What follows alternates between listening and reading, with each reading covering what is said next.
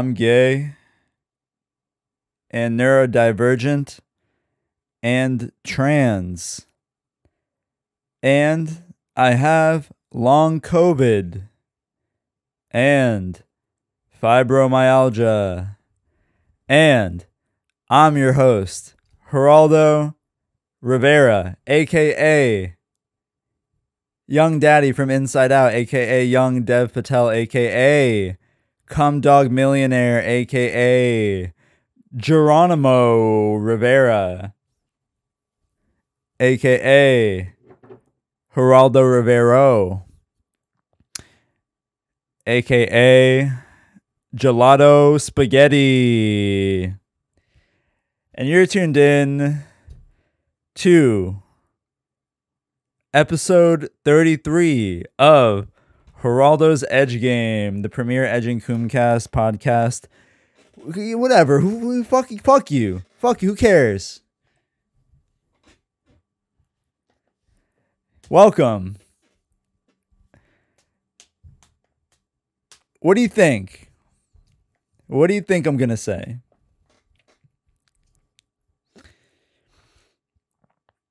Abortion jokes. Are they funny again? Now I I understand, you know, although I may be trans, you know, I, I don't have the reproductive capabilities to have a valid opinion about uh you know people who can reproduce who do have the potential to make reproductive mistakes. So can I really say what mistakes they should be allowed to make? No. As a trans person, no. I, I firmly believe and accept that I should and will say nothing about the topic. However, in regards to abortions themselves, as a whole,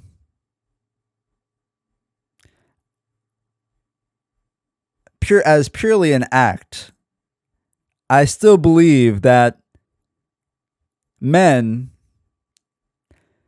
uh, cisgendered men specifically, uh, still get to say what's funny. We still retain some modicum of control over our lives and just let us continue to determine and tell you what is funny. Abortion jokes will be funny.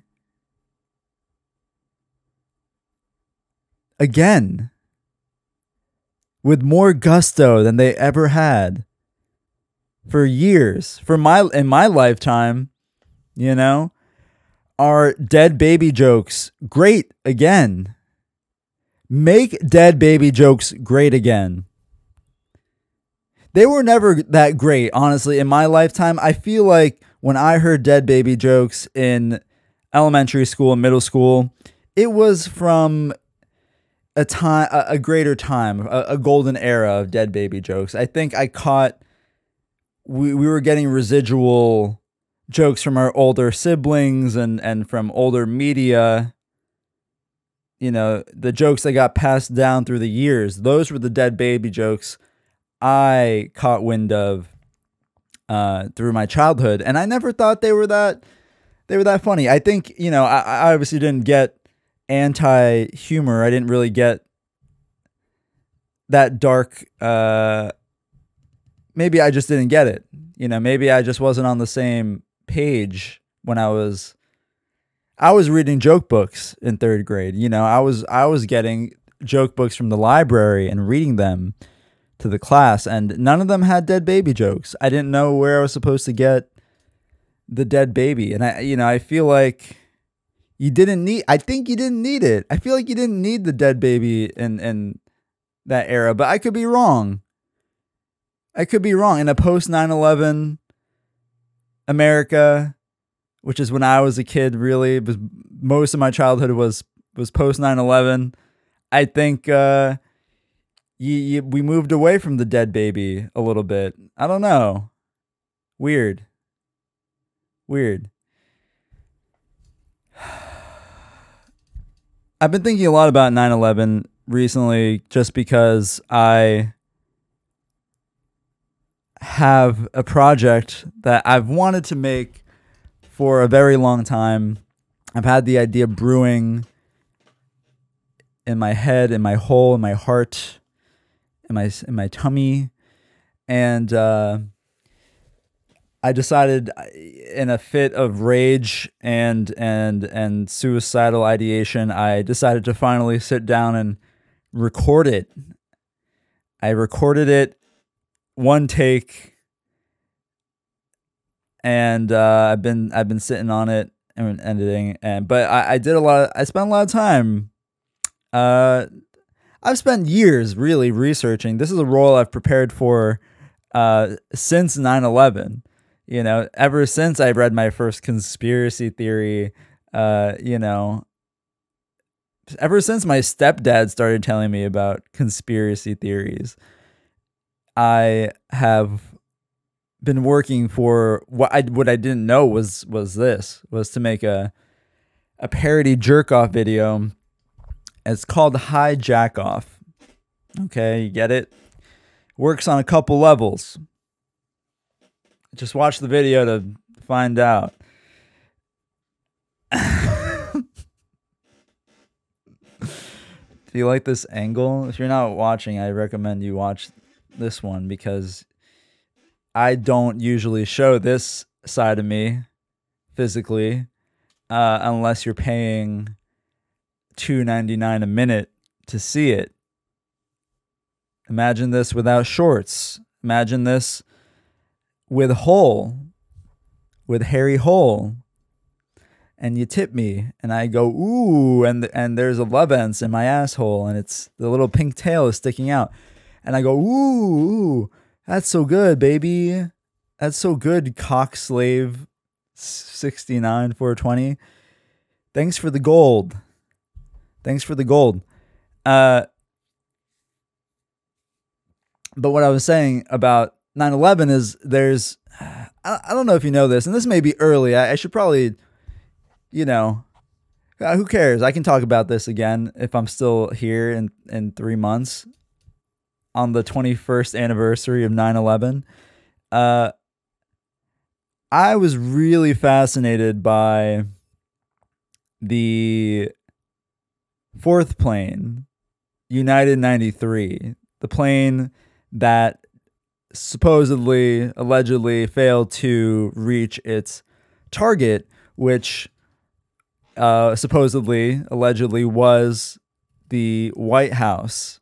They were going for the White House and failed, and they crashed somewhere in Pennsylvania. They crashed somewhere in like Bumblefuck, PA, I think near like Gettysburg, maybe. I don't know. Somewhere somewhere not actually far from where I grew up. Um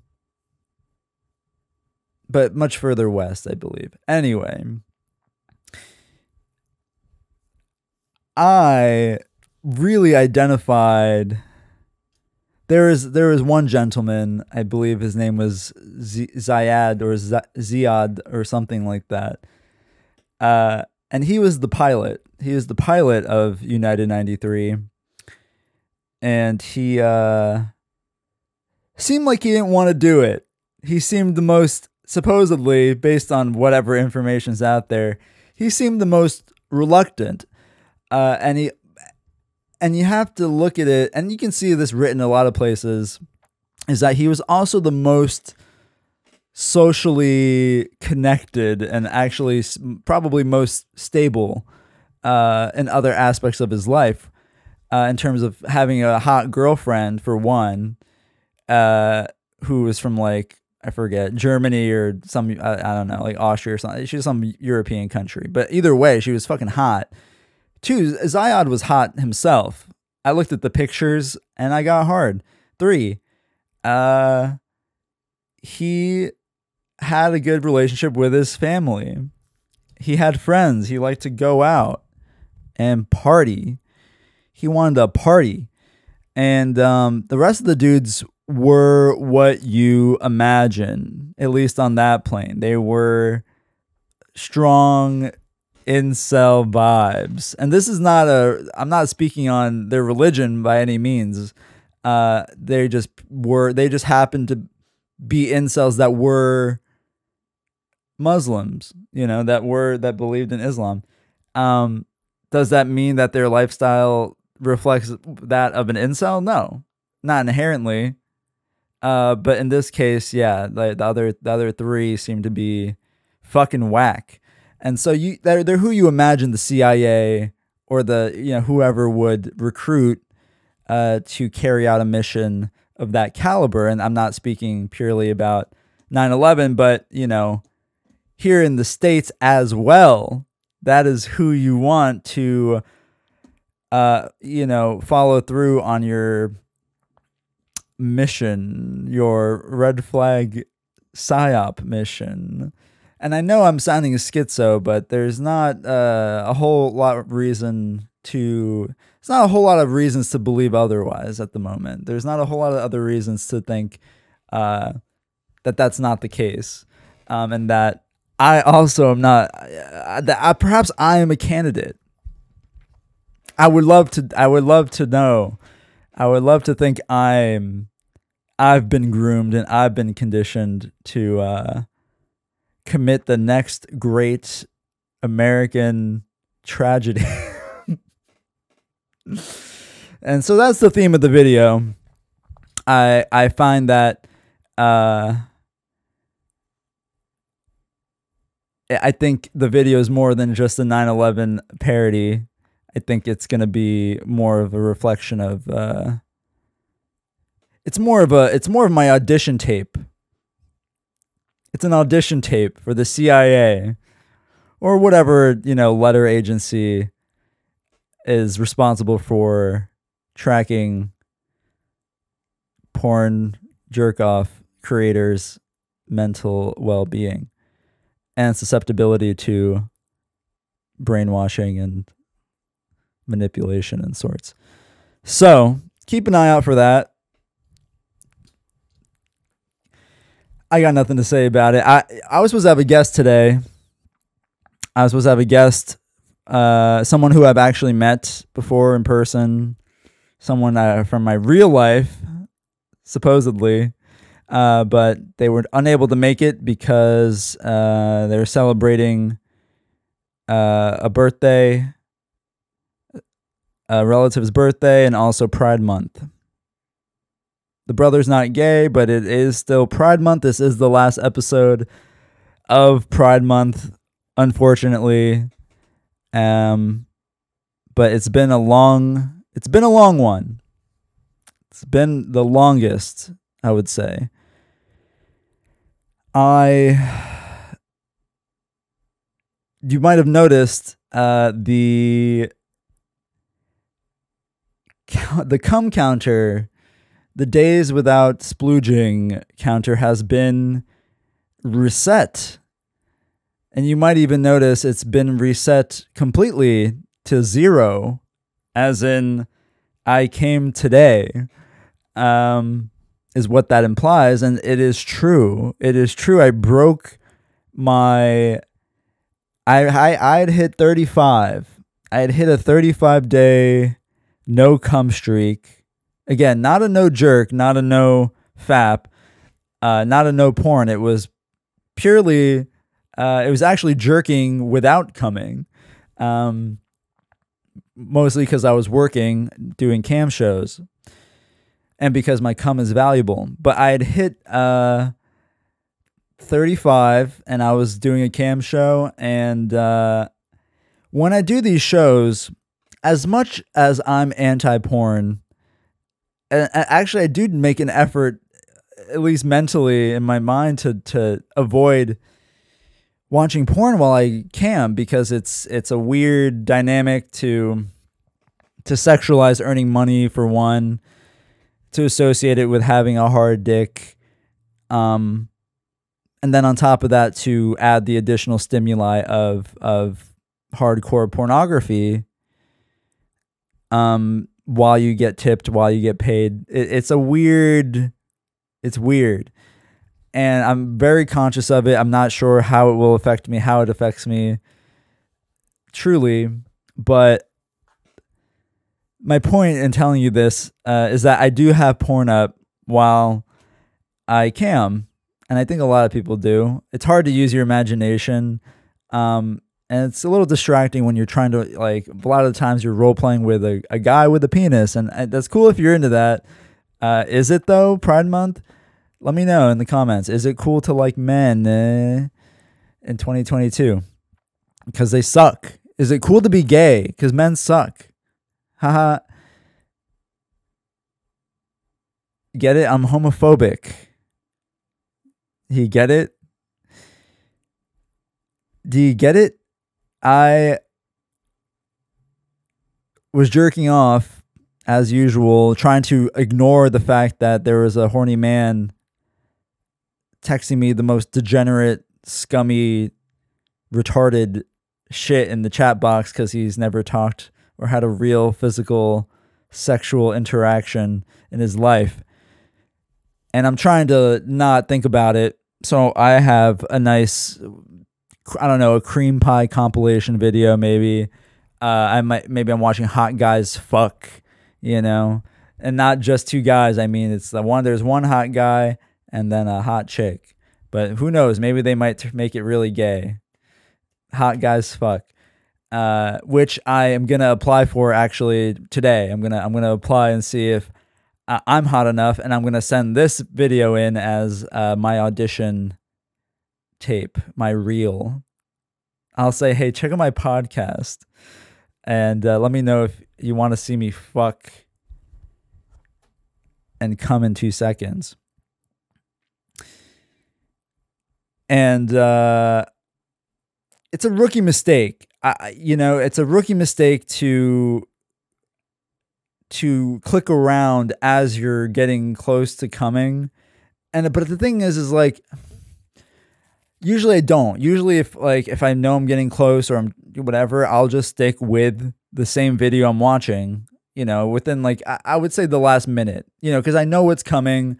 I know it's not. I'm not being thrown for a a loop or anything. I'm not, you know, I, I've carefully prepared the multiple tabs, you know, when I normally masturbate, when I have the goal of coming. But in this case, I, you know, my goal was to not come. I was actually like, the show ended, right? And I was like, I was like just getting really horny. I, I you know, 30 days, I was like, I was horned the fuck up. Like as soon as someone wanted a show, I could get hard.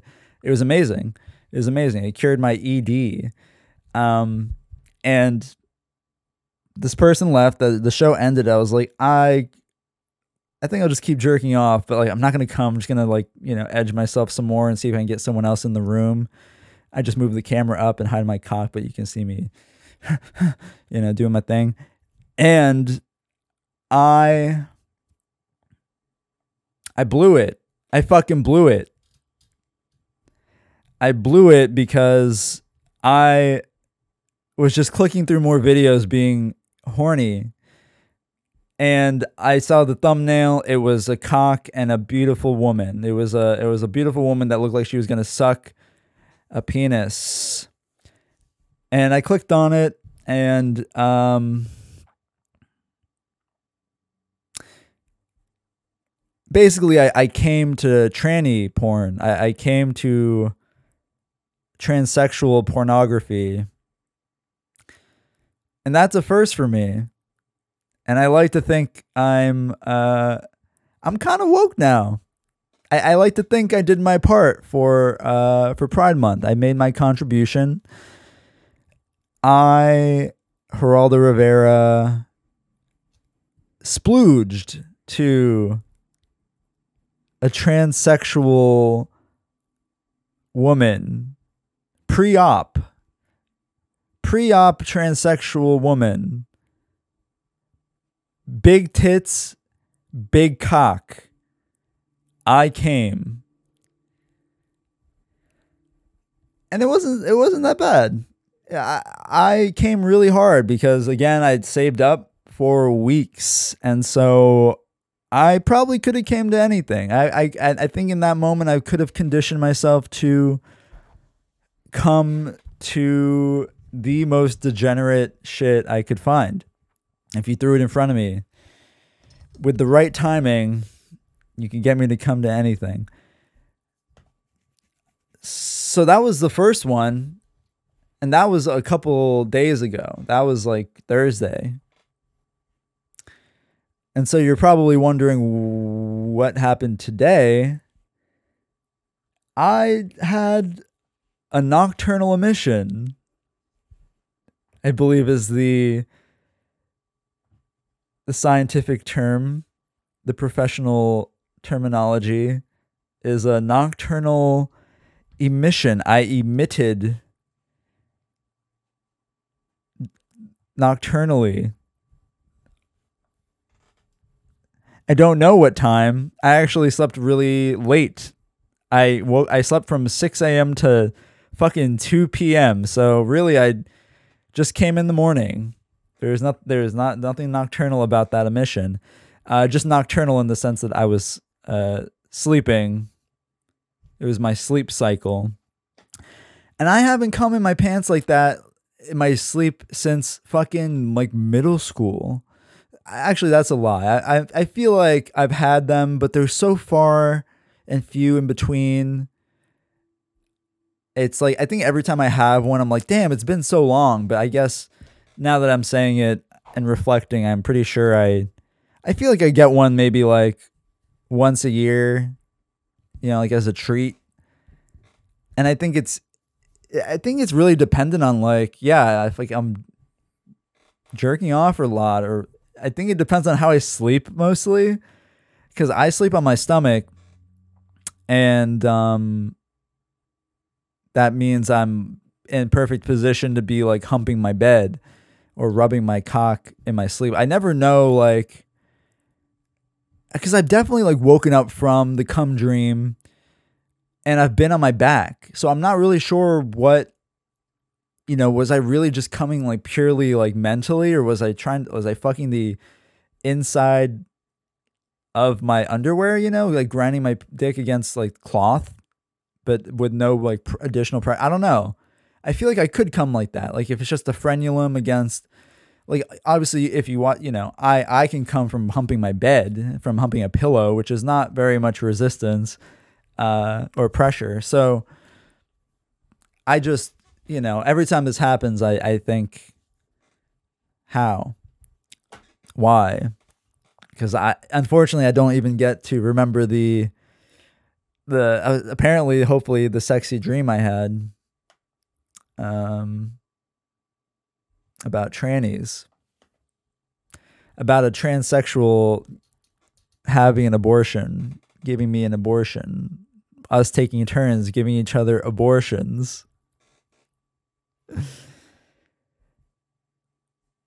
the late great Danny Brown once said, uh, "Fuck a pregnant bitch." She saved money on her abortion. Gabortion with a G, as in gabagool, gabortion. And I think about that a lot because my cock is definitely not big enough to uh, kill a baby, but the thought of it is extremely tickling, to say the least.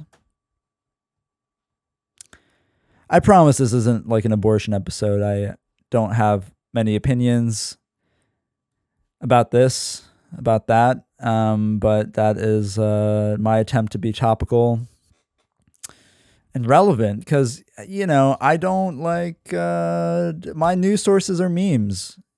I I can't I can't just sit here and regurgitate memes via podcast. I, I think that's what a lot of probably podcasters and comedians do is they kind of rework funny tweets they saw and just kind of chalk it up to uh, I heard this thing, I saw this thing. You know, sounding like they read it uh, in the news or read it, you know, a on Reddit maybe. You know that they read like a factual piece of you know supposedly factual information and then uh, they put a funny spin on it. Whereas I think when people say like I saw this thing or I read the thing, it's like oh they learned about it from the tweet that was a joke already, you know. I think that's what it is. I think I do that. Not here, not with Twitter. I do that with my videos. A lot of my videos are just like extensions of a joke I've seen somewhere probably once and can't remember, but it's it's still there in my head. And that's what that's what comedy is, and that's that's how you come up with original material. What is up with my fucking camera? It's fucking haunted. Okay, well, uh, fuck me. It doesn't fucking matter because you know it's only like supposedly, allegedly, hypothetically, it's only uh, which I'm surprised about. There are apparently 17 of you on average that download this episode. I don't know what that means. Uh, that, that those are just the analytics I get from Podbean, my host. Uh, that I get 17 weekly downloads. Um, but it doesn't tell me who. I don't pay for that. I don't think I care to know right now about the age and sex and sexual orientation of my 17 downloaders. I think that's weird. Does that mean they're like, you know, downloading from fucking Spotify, like to listen to like later. I don't know. I'm not going to get an answer to this question because I'm asking my 17 followers via via podcast. Um, do you guys want me to jerk off at this point? Like, I'm so over. I'm so over touching my penis. I need someone to do it for me. I think I need a robot to suck me dry. Actually, probably you guys would probably would like that. Yeah, if I just had something on my cock the whole time. Really, it should be like a Lovense controlled show, and you know, you can tip me while I'm talking or something. But you know, my, while I do have 17 loyal downloaders and followers, uh, I bet they're all broke. I bet they're broke as fuck.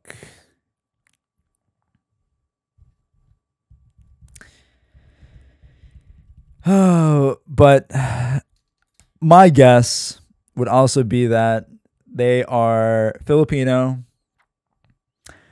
or perhaps from some hellhole like Brazil.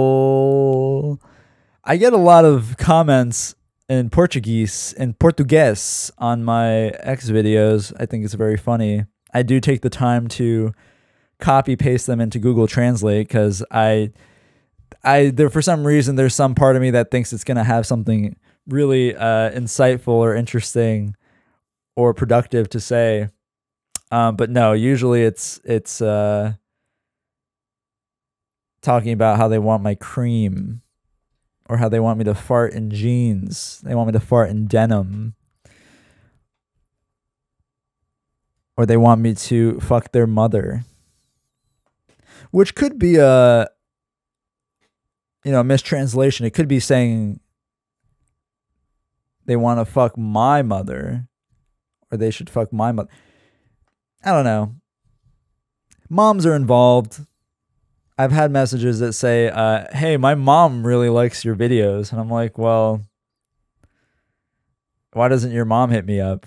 Why, why, like, what's wrong with your mom? Why is she, why are you speaking on behalf of your mother? Uh, to reach out to the porn creator, the jerk off man? And those are the questions I just stop asking. I think I get too mad when I don't get the funny answer I want. I get mad because I get I usually get a very sad answer when I start to inquire about people's lives. When I start to inquire about why they're messaging, you know, what their life is like, it makes me sad and angry.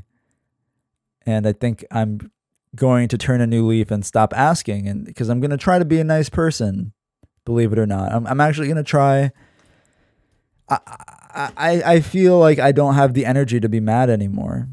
I I like, you know, I know it was short lived, my degradation, humiliation arc, but it's really just exhausting to be so hateful. And it's not that I'll stop hating you. I just, you know, will have to find other ways to express it, you know, indirectly, more subtly, in a way that doesn't exhaust me. Um, and, and I'm saying that in regards to my Brazilian fans specifically. I, I really do hate you. I do. I hope one of you is actually listening. I hope one of you is using my podcast to uh, learn English, to practice your English, and also to help you get a better handle of uh, American culture. You know, before you come here and uh, ruin this country single handedly. I met a guy at a at a summer camp. I've worked many summer camps, and it is now the end of June. So many camps, if they recovered from the pandemic, uh, are underway. And usually I would be working one. I, I thought about it. I thought about working summer camp again, but I'll tell you what. I'll tell you what. This Brazilian Let me let me let me I'll tell you this whole story. I'll tell you all about this camp. I think it's I think it's important to know how it's changed me because I, I think it has. It's it's the most recent transformative experience I would say I, I've had in the past couple years. Pandemic is like doesn't count really. It's effects of pandemic are temporary. Especially long COVID. Summer camp changes you for real. It does. It does. It really turns you into not a better person, but definitely a new person. You learn a lot about yourself uh, this camp is called uh, Pyles Boys Camp, P Y L E S Boys Camp. It is held up in Sequoia National Forest. And they have their own campsite, blah, blah, blah. But it's uh, an all boys camp. It is for boys and men the slogan I, I always make fun of it or I remember it wrong, but I think it's something along the lines of like, you know, it's basically like turning boys to men. It's basically boys to men is the is the logo, is the slogan of Pyles Camp. And it's an old it's a very old traditional camp. It was started by some like oil magnate back in like it's like a post World War II era like camp, and they've tried to re- retain a lot of the same traditions from uh, you know 1950 or whatever, whenever the fuck they started it. Um, but it was meant to be like, it's definitely what you imagine like a, a, a like a kind of a vaguely like boot military camp for kids would feel like. I'm sure that's what it felt like back then. There's like pictures at this camp of uh you know the kids getting their heads shaved you know? It's like you know everyone getting their crew cuts. Uh, i don't know if that was mandatory or not. I never got the full spiel. Um but it was a camp that was very old school in a lot of ways. And i was an outsider I was I was coming in as someone who did not go through the camp, never went to this camp, and really never went to camp much. I was a Boy Scout, but I went to one once, and uh, you know it was fine. I just didn't like being away from home, and I also the time I went, I had fucking like athlete's foot on my fucking groin or something. I had some kind of fungus. I had to rub cream on every day, and it was not fun. It was it wasn't fun. I the only benefit that really came out of going to camp when I was a kid was learning about myfreepaysite.com, which was like at the time like the best porn site to get like HD like you know studio like DVD porn, not not and and and able to stream it on like a dial-up connection. Anyway, that's what I learned as a as a kid at camp. So I went into this kind of like trying to be very careful about how I I was trying to be open minded because I off the bat, you know, a boys camp, you imagine it being uh, very masculine, very you know, a lot of testosterone in one place, you know, where boys can be men and blah blah blah, and that's it's kind of what it was. Like, but when you get there, this was in 2019. The difference is that uh, they had a new camp director uh, named Dale Decker. They had a new director who uh, was a camper who went through the program and, you know, I guess always stayed involved. This camp is very much based on like, you know, getting kids in when they're like 12, I think is generally when they start them um, for newbies. And then like if they come back year to year, if they're doing well, they uh, get added responsibilities. Um, you know, and then eventually they become a counselor if they want, uh, or some other role. But uh, Mr. Dale Decker was in the program for a long time. Um, and I should say too that this camp on paper sounds amazing, uh, and it is amazing on paper. It's designed to be a, again, not a boot camp is what they'll emphasize. It's not boot camp, but it is kind of a remedial camp for children who are highly at risk of like being a delinquent, you know, of being a fucking nothing, of being a, a degenerate burnout. Uh, and some of them are already like on that path. A lot of the kids, they're in like foster programs. They're you know in a foster home, or they get kicked out of foster homes, or whatever it may be. Um, they're at risk of doing something crazy, probably. Uh, and this camp tries to reach out and identify and offer for free the opportunity to uh, fuck around in the woods for two weeks for these kids. And it, it sounded cool. I was like, that's actually a really good idea. I wish I had that as a kid, maybe. I wasn't that much of a delinquent, apparently, without camp. But, uh, you know, there's a lot of people out there I think could use on paper that that simple uh, getaway, that experience from the hardship of of you know being in the fucking system, being institutionalized when you're a fucking child, just because your parents were retards who didn't get an abortion. Um,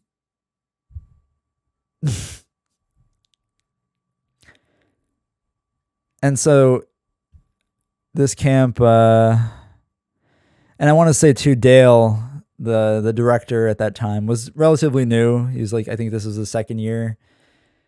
And Dale's real career was uh, he was some sort of Hollywood producer, uh, or he was like has he has producer credits. He also did some kind of managerial, like supervisory. I don't know if he was like director of photography or something like that, or kind of managed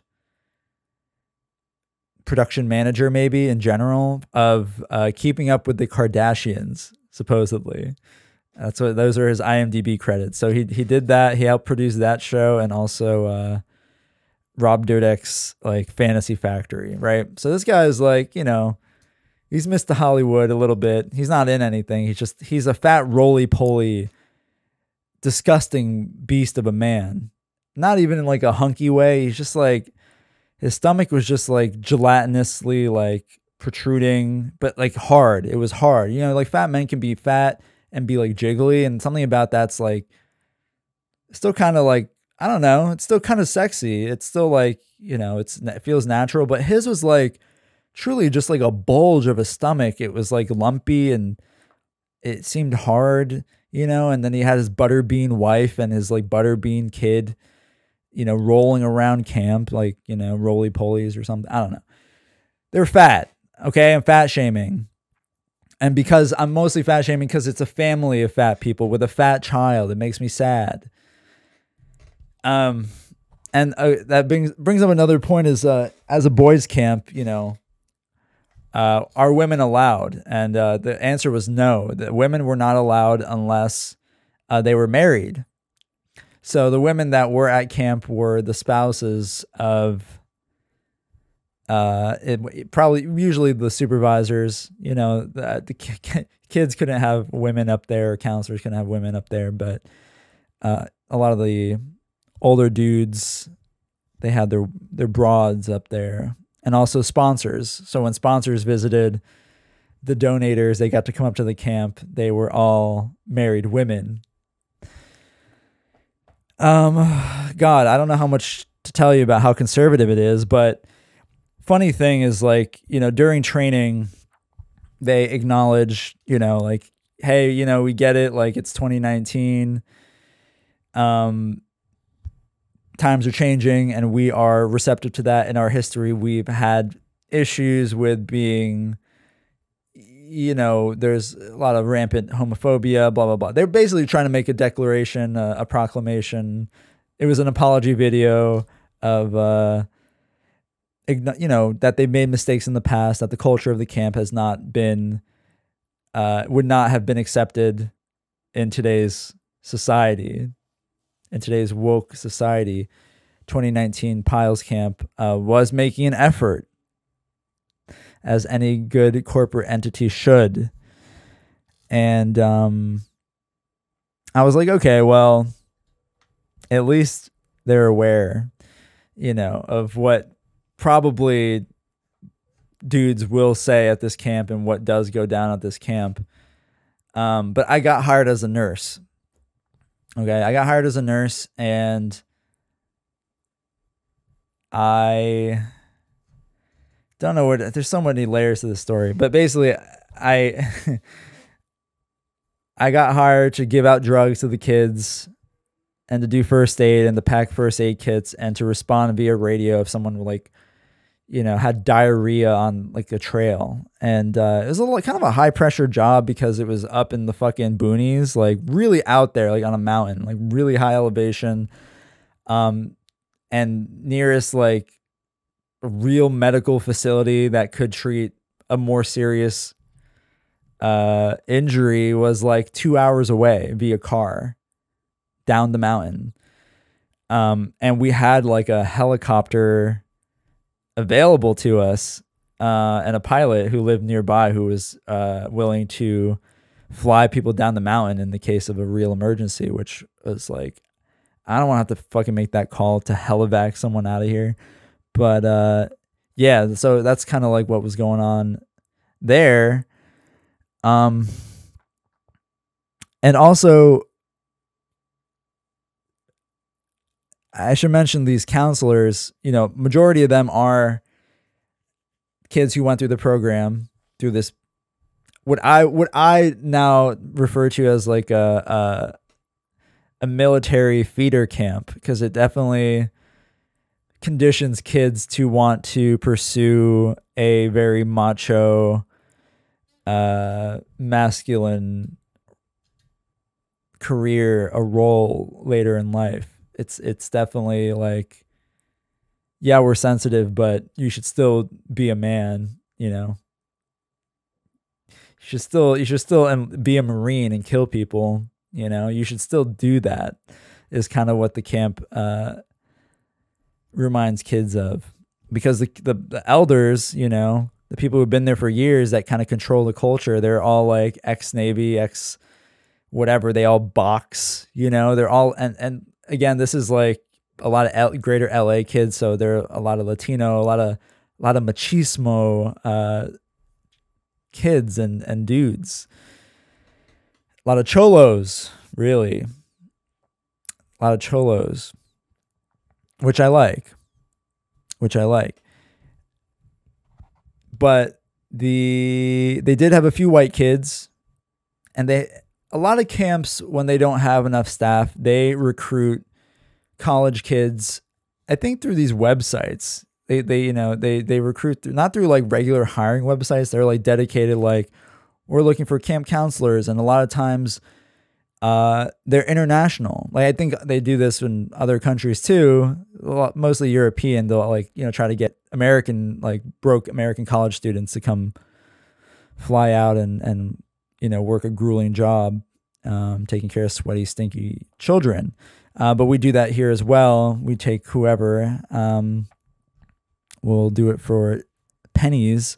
And this year at camp, they got a bunch of Brazilians. They got two Brazilian men who I think very clearly, I, I assume they interviewed them hopefully by via video, via Skype or Zoom or whatever beforehand, and probably realized they were gay.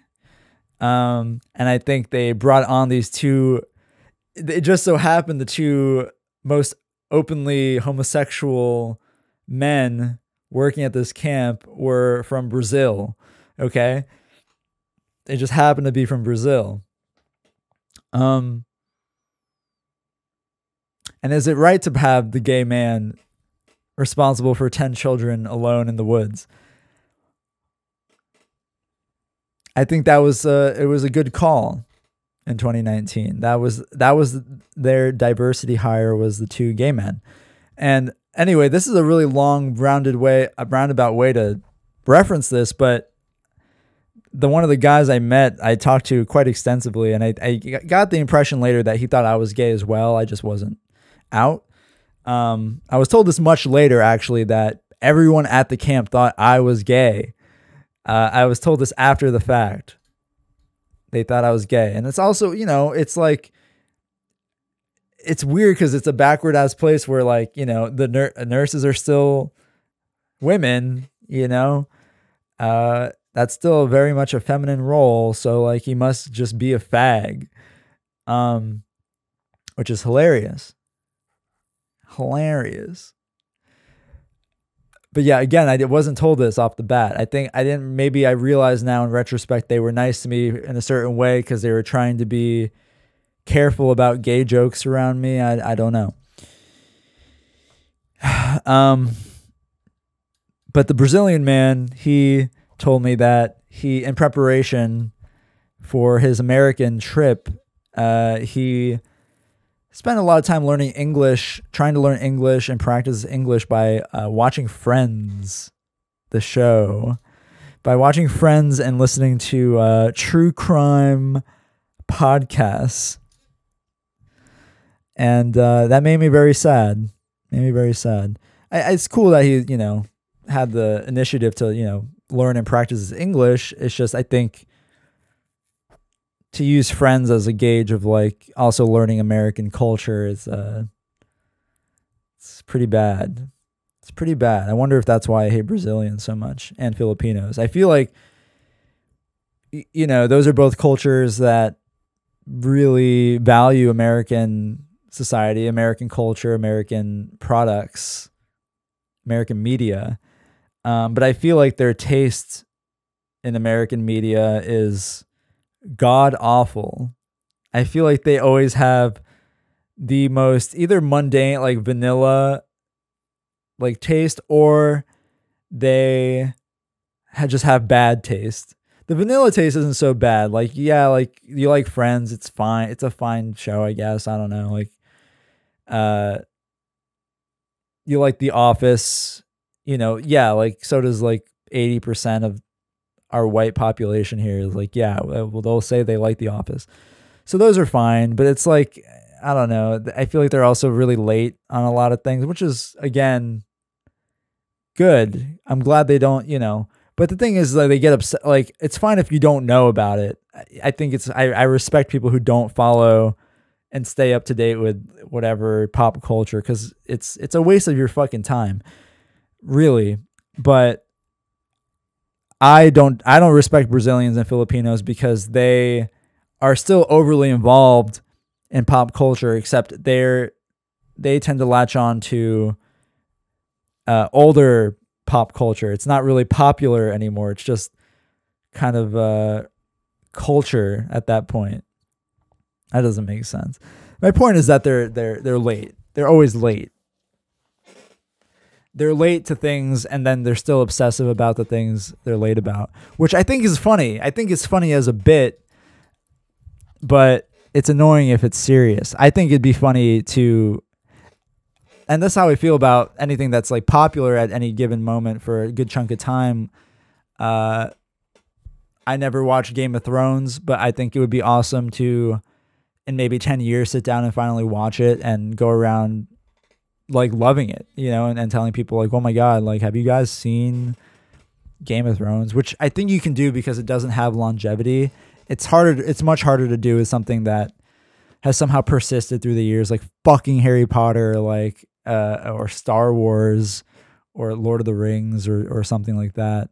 Uh, those are things I'll never watch. Something like that's really short lived, like um, I think like like Squid Game. I, I don't think I I hope to God that doesn't. I, I don't I don't really have an opinion on it. I never watched it, but it does seem like it's one of those things that it should hopefully be irrelevant uh, in in five, if not already now, but in five to ten years, you could binge it and just pretend you're really really into it you know and and then and dress like it for halloween as if it just came out that's funny. I think that's how i feel like that's what filipinos and brazilians are like in regards to culture. But okay so the gay brazilian man uh good good. This camp um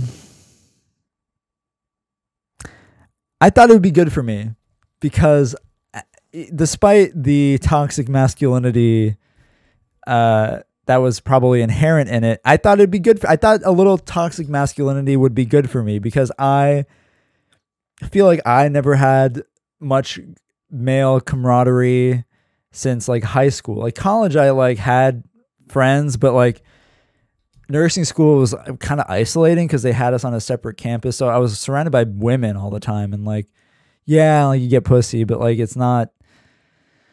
Not, not really even you know I, I like I didn't fu- I didn't want to fuck people in my nursing class because that's you're stuck with them you know and word gets around so like there's wasn't a lot of places for me to get pussy and also to talk to dudes it was it's kind of sucked uh socially um, to have dude friends to talk about getting pussy with. Of course, nothing gay. Uh, and I didn't join a frat or anything. So like, you know, and then I moved to San Diego. I was like, well, I still don't have friends. So I was like, maybe I should learn to like how to how do I interact with men again? Because like I didn't, you know, my last like good male friends were from high school, like middle school, really, middle school into high school. So I was like, let me learn how to like connect with dudes again, really channel my inner dude. And I didn't. I fucking didn't because um at first I could, you know, and I realized I was just I was just exhausting myself by trying to put on a much more like macho facade, a little more macho than usual, you know, a little more of a a face. Um and I think a lot of the dudes too at that camp. They were probably being tougher than usual. I mean, they all do. I mean, they all coming from like neighborhoods growing up, like where you have to always be flexing. You know, you can't show weakness. Blah blah blah. Uh, but the first night they like had just the staff, like you know, basically trying to give the experience that they're going to give to the campers. We're going to do it ourselves, just with the staff. And what they do is this like pine cone ceremony where they throw a pine cone in the fire and then they kind of just share whatever they want. You know, they can do their big reveal and uh, a lot of them talk about trauma. A lot of them just like dump they they fucking trauma dump about being mole- molested. When I was three, I was molested and uh, at Carl's Jr. and Um, I just love you guys so much and thanks for having me. You know, like that. Like that's it's it's that. And then they cry. And that's the only time like you're supposed to be crying is at this like pine cone thing. Because otherwise you're a pussy. But if you, you you can you can you can break down during the pine cone thing and that's once a year you get to be a fucking fag. Right? They talked about trans campers at training, they were like, well, you know, we haven't had that issue. We haven't had that problem yet. But, uh, you know, we'll approach it when it comes and, you know, with open ears and eyes and holes, you know. And and that year they had a trans camper. That very year they had uh I don't remember their name, but it was something like they came up to campus Carlos and they left as like Nina or something like that. You know, they went they went through the whole thing, the two weeks. They did really well. They were a great camper, and then um, at the pine cone ceremony, uh, they came out and said, uh, "I'm actually Nina now." Um, and he was like an effeminate kid. She was an effeminate kid anyway. She was very, you know, just carried themselves very daintily and uh and was not, you know, was a fairy. Was a little fairy at camp, but he was, but he was super cool. They were super cool. She was super cool. So they had to have a conversation afterwards about like, so are we, can we still re-invite this person to camp? You know, if they're identifying as one, like, do we have to verify? You know, they're not verifying genitals or anything.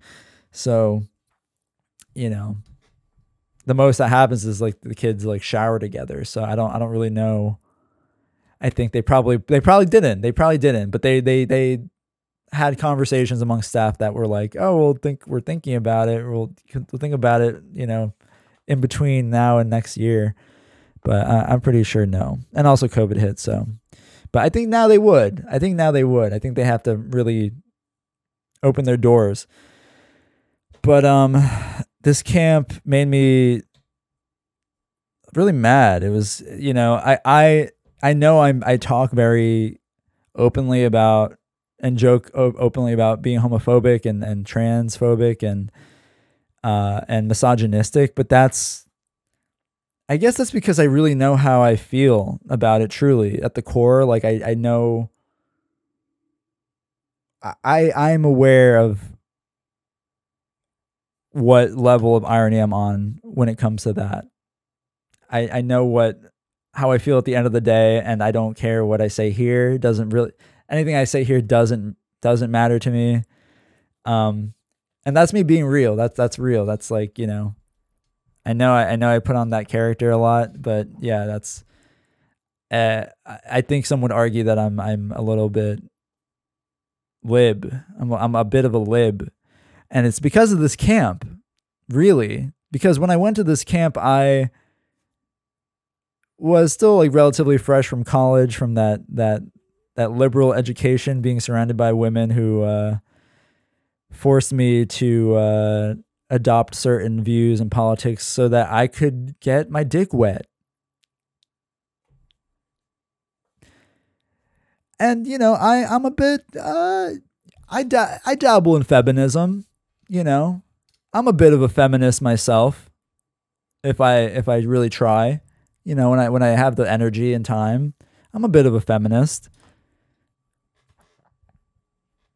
But this camp made me kind of push me far left. You know, I'd never been in a place that was so conservative that it made me feel like, oh, I actually am. I guess I am left leaning. I guess I am liberal. I guess I am like.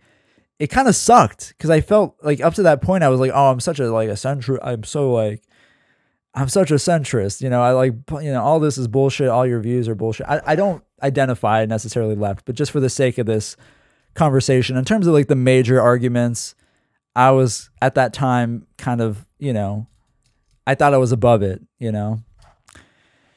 Um, but when I was surrounded by it, when you're stuck at this camp, you're really isolated. You're really in this bubble. You're stuck in this bubble of of of just over and over, just like homophobic jokes, it's just gay jokes, it's trans jokes, it's I hate women jokes, women are bitches jokes.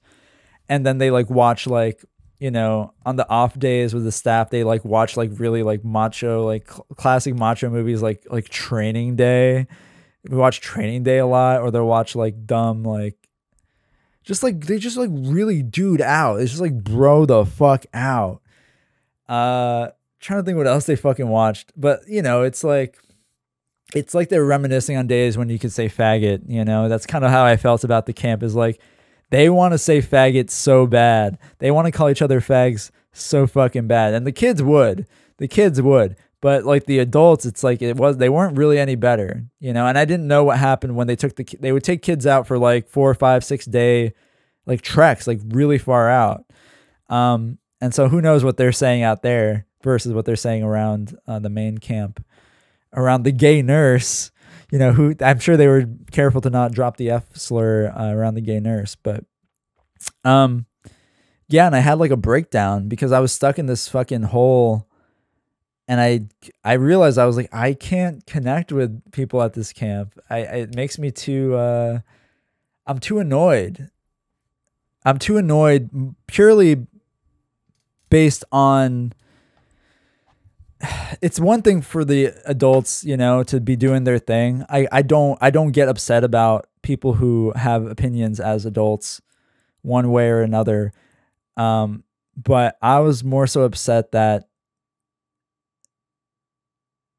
these are vulnerable children who, you know, are very susceptible to being influenced by anyone that will respect them and take them seriously and love and care for them, right? And that's that's how you influence children is uh, you put them in a desperate spot and you can manipulate them however you want because they just are craving uh, love and, and, and attention. And this camp gives it to them. It does. It really it really gives it to them as long as they subscribe to the views and beliefs of the men who run the camp and I don't think it's hard for people to see the problem with that. And it's it's one thing to be at a camp at a day camp where you get to go home, you know, and reflect with and, and reapply it to your life day by day. It's another thing to like throw them away into the woods with no outside influence. Um and and almost in a it's secrecy. It's almost like a it's like a you don't really go home and talk about a lot of the things it feels very hush hush about the things that you go home and tell your friends and family that you did. Um, I'm not saying it was like a sex thing or something dark like that, but uh, more so just like more subtle, like I would say insidious things about how they're influencing their their future. Uh, again, being like probably like encouraging them to enlist in the military.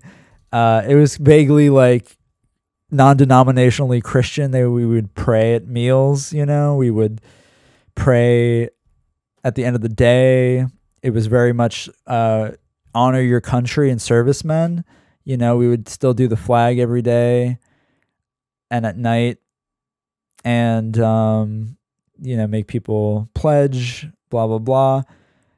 And maybe I, I realized I was like, damn, I don't I, I realize I forget that that still happens in school as well, the flag. But you know, if kids, I, I met kids when I was that young who like didn't believe in it too. You know, they, I mean, post 9 11 is different. It was like, you just, you just fucking stand for the flag. But once we got to like middle school, high school, once it was like 10 years had passed, you know, kids had started to like stop standing. You know, they stopped pledging, they stopped doing their thing, they stopped worshiping their own country. Um, and so I had trouble believing that all of these kids who have been institutionalized and kind of fucked over by their systems uh, and by their own country in a lot of ways, um, and have access to the information uh, I had I had trouble believing they all wanted to pledge allegiance to the flag, and but you know bow their heads and pray at meals. Um, I had trouble believing that that there was there weren't more delinquents there, and you know, I and I, I felt the pressure too. I just kind of went along with it because I was like, I'm here for the whole fucking summer. Like, I, I'm not gonna start ruffling feathers because again, I was an outsider. So a lot of these people they know each other. They I'm a newbie. I don't want to step on toes. So I just like kind of went with it. And I started to like identify more with like the kids because I was like, yeah, like this is a weird. It's it's kind of suffocating. It's suffocating, and it, you feel a little bit ostracized. And I kind of I think I ostracized myself. Really, I, I I secluded myself in my little nurse's station, and my I had a my own room at least, and uh, I actually started. Um, I started experimenting with uh, op- opioids actually that summer. Uh, there was a kid who who who went through the program, became a counselor. Uh, but the previous summer, while he was at camp, he had a, a an awful stroke. He had a fucking stroke, and he was like eighteen or nineteen or something.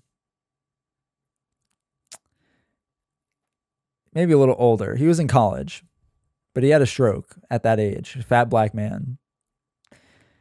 And the funny thing about this gentleman is that he was actually uh, he actually was like a, had like some sort of high level position in regards to Trump's uh, campaign. He he was a respected and notable figure in uh, Trump's campaign, at least in California, in the greater LA area, which I thought was interesting at such a young age, especially. So really a bright, like not despite his politics, I, I don't have an opinion one way or the other, but uh, he was a very bright guy, you know, a very a very sharp, from what I'm told, and uh, he had this stroke, and so I met him when he, you know, he had this stroke, and he seemed like he was still like a smart dude, but he just like was deteriorating like over the course of the summer and part of he had this crazy regimen of meds. And i got to know him well only because he had so many meds that he took and I, he had to lock him up with me. He had to trust me uh, why would they do that? And um, he had a lot of painkillers that he never took. He just kept getting the scripts and he brought them all to camp. Bottles and bottles of like uh, norco fucking I forget all the different names, but you know, hydrocodone, generic stuff.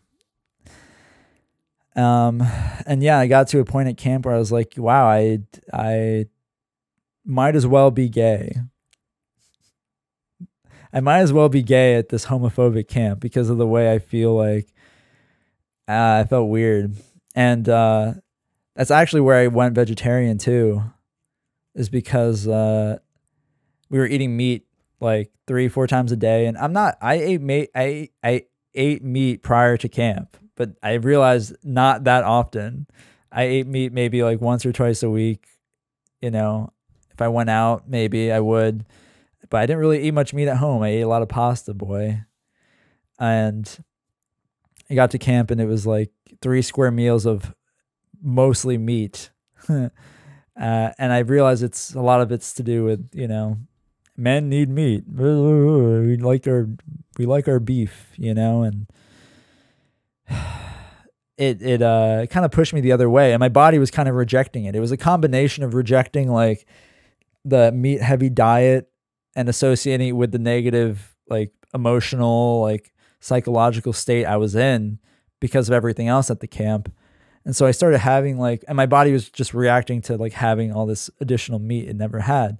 So my body was not feeling good. And I was like, I went vegetarian in that moment because of just hoping it would make me feel better physically, but also weirdly this weird rejection of like uh the the the concept of masculinity as a whole. I was going super woke. I was like, what the fuck? And then, you know, and then I that obviously I couldn't say that to people as like, why are you suddenly like, you know, mid camp doing this and uh, so I, you know, I did my research and looked into the more environmental aspects and the the uh, the ethical, moral concerns regarding meat consumption. Um, and that's kind of carried me through to to now. Like I've been veggie for three years now, and I can still think about how I felt at that camp and everything that I went through, like I processed at that time, and like that's kind of why I still try to mostly be vegetarian. I'm a little pesky sometimes. I eat fish, but uh, that's just because I like mercury. it's because I like the taste of mercury in my food, and I miss it. So, yeah, weird. Uh, and yeah, and it got to a point. By the way, so I, I keep skipping around, but the opioids never became a problem. It's it really what I found out is that I don't I don't really like opiates. I just didn't like it being itchy and like I don't know. I just it just wasn't that enjoyable to me. So you know, probably I'll like heroin, but I, I just you know I felt I feel like I need to step up to something harder. I think I just was fucking around with pills doesn't really do it for me. Um, but there's, you know, life is long. There's always time to try again, uh, which I will. I will. Uh, and it came to a head at camp towards the last couple weeks because they could tell I was isolating myself a lot. I was still doing my duties, you know, I'd do my job, but you know, as soon as my job was done, I would just hole up in my room and uh, read or play video games or jerk off. uh, not living the camp life. But it's kind of because like the nurse doesn't get to really. You have to always be. You're always on call. You're on call for like two weeks straight. You don't really get time off. It was it was stressful because there was no other nurses. It was just me. So like I'm always my radio is always on. I'm always getting called. I'm always getting questions at all hours. So like I fucking hated that. I fucking hated that job. Every other nursing like school or camp, there's always someone else. You know, it's always at least two people, but this place was fucked up and was broke and they apparently could only afford one. Uh and I and I exploded because like the Dale Decker, the butterbean, rolled into my room and was like, "Hey man, like what's up? Like, you know, just talk to me. Like is something going on? Like you doing okay?" And I I couldn't hold it. I was like I let everything bubble. I was I I thought I was going to push through. It just like, you know, grit my teeth, white knuckle it for the last 2 weeks and then maybe at the end I'll share all my gripes with the camp, which I know I didn't go into detail much. There was a lot that went on. Um that was very upsetting, but they were they were like pretty openly like racist too. Like, there was a lot of talk about. I, I felt like they treated the kids very, with a lot of like disdain if they didn't follow the rules. You know, I feel like to have kids that like have been told what to do their whole lives and have been rejected over and over again and then they come to camp that says like oh we're going to like help you and then they get rejected again uh, one more time and like sent home so a lot of these kids if they got sent home from this camp I've heard that they were like getting kicked out of like whatever current foster home they were at. You know, it was like, oh well, we're not going to pick him up. You know, we're not going to do that. He's he's fucked around too much, so we're just gonna call the foster, uh, you know, support team or whatever, and they'll they'll pick him up, like things like that. So I I was not getting upset about the American flag and the prayers. It was more so like how I think a lot of these conservative bullheaded attitudes towards things in general were affecting the way they were influencing the kids and treating the kids and affecting their futures. So they were just talking about like they were trying to justify like oh this kid like hates white people probably like that's why he's acting up like he just doesn't respect my authority as a white man. Dale Decker was white. He's a white butterbean. Um and so they he just kind of kept chalking it up to like oh like you know it's he just hates white people um, things like that. And we had kids who like had a lot of a lot of like medical issues, a lot of psychological issues, of course. Um, but they were very like I, I don't know. They I thought they were very impatient, and I think they weren't. They were very much on this. in this boat of like when they went out on their uh, expedition on their like three, four day, five day like hike. It's meant to break you. They want they want you to break a little bit because they make you hike uh, to the point of blisters. Like we they they most kids who came back had fucking blisters on their feet, and I had to deal with that shit for like hundreds and hundreds of kids. I've never seen I've never had to like I've never had my own fucking blisters like that on my feet and I had to like treat all these kids. Um so the point of the camp was to break the kids down psychologically and a lot of them fucking lost it. You know, like some of them pulled knives, they started attacking other kids. They started peeing. One of them threw shit at other kids. I was like, if you're saying that you want to break kids, this is what that looks like. And that is what happens. So if you're going to make the kid responsible now, you know, just because you thought it was a good idea to send them out in the woods alone with a, a college student with a bunch of other delinquent children, you have to accept responsibility for when they come back or when they when they act up. It's not fair that like you put them in a position where they're probably gonna act up and then you get you send them home and tell them oh he was being bad.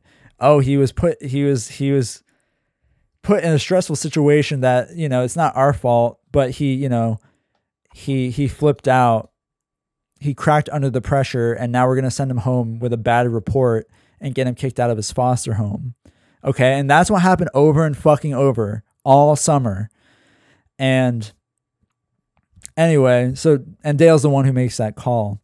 Anyway, Dale call you know calls me into uh, he comes into my room, and I just let him have it. I tell him literally everything that I've observed, everything that has been bothering me, that I have been put in this position where I'm afraid to say anything because as an outsider, I'm like, why should I have an opinion about this uh, hyper conservative uh, camp? You know, as a gay man, as a gay man, why should I have a, a say here? Um, but you know, just kind of expressing that like it's it's hard to you know in this environment to speak up, and I was like, damn, I never thought I'd be the one saying like, you know, workplace violence or whatever. Like I was, I was, I was doing that. I was doing that, and only because I never felt pushed and isolated so far one way. Um, and yeah, and I, I kind of just exploded. I let him have it. And I, you know, I was just saying, like, you know, this place tolerates too much faggot, too much homophobia. It tolerates too much everything. I feel like, and you, I clearly like don't have a problem with it. You're clearly like, you know, as much of a bigot as anyone, but it's unfortunate because you're the person like who directs this camp and has the most power in this camp to change that culture. And he was like, I'm not, you know, I'm not a bigot. Like I I march a pride week. You know, I I march in the pride parade. I go to you know this this. I have gay friends. I have black friends. I have whatever. You know, every excuse in the book as to why he couldn't possibly be a bigot or at least act as if he were a bigot. That he was an ally. You know. Um. And I think he was trying but his his credit to himself over and over was that he that I didn't know what the camp was like. You know, with the old director, there was another director who was mean and grumpy and like very very openly racist. You know that he would say slurs and you know laugh at faggot and you know say fag. I don't know, like I don't know. But the point is that, from my perspective as a new as a newcomer, he was still not where the bar should be set. Um, but he was given probably too much credit for not being shitty, for not being, you know, bottom of the barrel shitty as the other director was. You know, he was one one step, one rung on the ladder up, but my standards were apparently much too high uh, for Dale Decker to reach as, you know, someone who produces Keeping Up with the Kardashians. Um, yeah, and they and then like you know there were a lot of talks. I had to talk with a bunch of other people, and people that pretty much took his side and like defended him and defended the camp and I was just, you know, I just had extremist you know, lib views and um that they didn't feel comfortable having me at the camp anymore and so uh they had me leave. They they ejected me from camp during the last 2 weeks and they had to find like someone other nurse to fill in that wanted to fucking go to the sequoias for 2 weeks. Uh and take care of a bunch of sweaty, smelly boys. Um, yeah, I know, and I know that story. I didn't really. There's a lot. It's it's it's basically like microaggressions built up over months, but yeah, no, I, I'm. It's like there's part of me that feels almost embarrassed for being so being so relatively liberal at that camp, you know? Like I thought I could be more based, you know, and just be like, yeah, fuck women and minorities, you know, the whole time. Um but I couldn't. I couldn't really channel my edge lord and it kind of helped me solidify a little bit more how I truly feel about about the world, about people. Um, and so, any bigotry you listen to or experience here on the show, uh, that's where it comes from. I, I, I think of it as a reflection of the people I met at that camp, which I can talk about more another day, but yeah. Um still fuck you guys though. Still fuck fags. You know, I, I still, you know, fuck women in the end. At the end of the day, like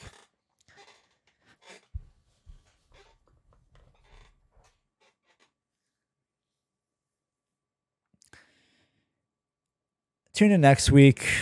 We'll we'll probably have the guest. We'll see. We'll see what happens. Uh if you uh you know want me to kill myself, let me know in the comments. I just need I just need some positive encouragement. I need some reinforcement. Uh, some words of affirmation that I can do it and I should do it. Perhaps I'll move to uh, where is it, Sweden or whatever. They have the the new suicide pods. I would perhaps uh, like to be one of the first hundred people to uh, partake in the suicide pod. Um, still banned on Instagram. Handsome Ben 2024 is the backup. Uh, still banned from everything else. I'm just on X videos and they actually actually no they started banning they actually started uh banning my videos on x videos too. They didn't like edge game episode 29 so if you're wondering where edge game 29 is it is now audio only. I don't know where i can post that video maybe on ManyVids but ManyVids has deleted my videos as well. So um this might be the beginning of the end hopefully Hopefully it is. Uh, if anyone wants to make porn with me, hit me up. I'm lonely. If anyone's mom likes my show, if anyone is a mom, any moms out there, hit me up. I want to hear your story and I want to hear your very valid opinions about abortion. Okay? Please. All right. Love you guys. Hit me up though. Good night.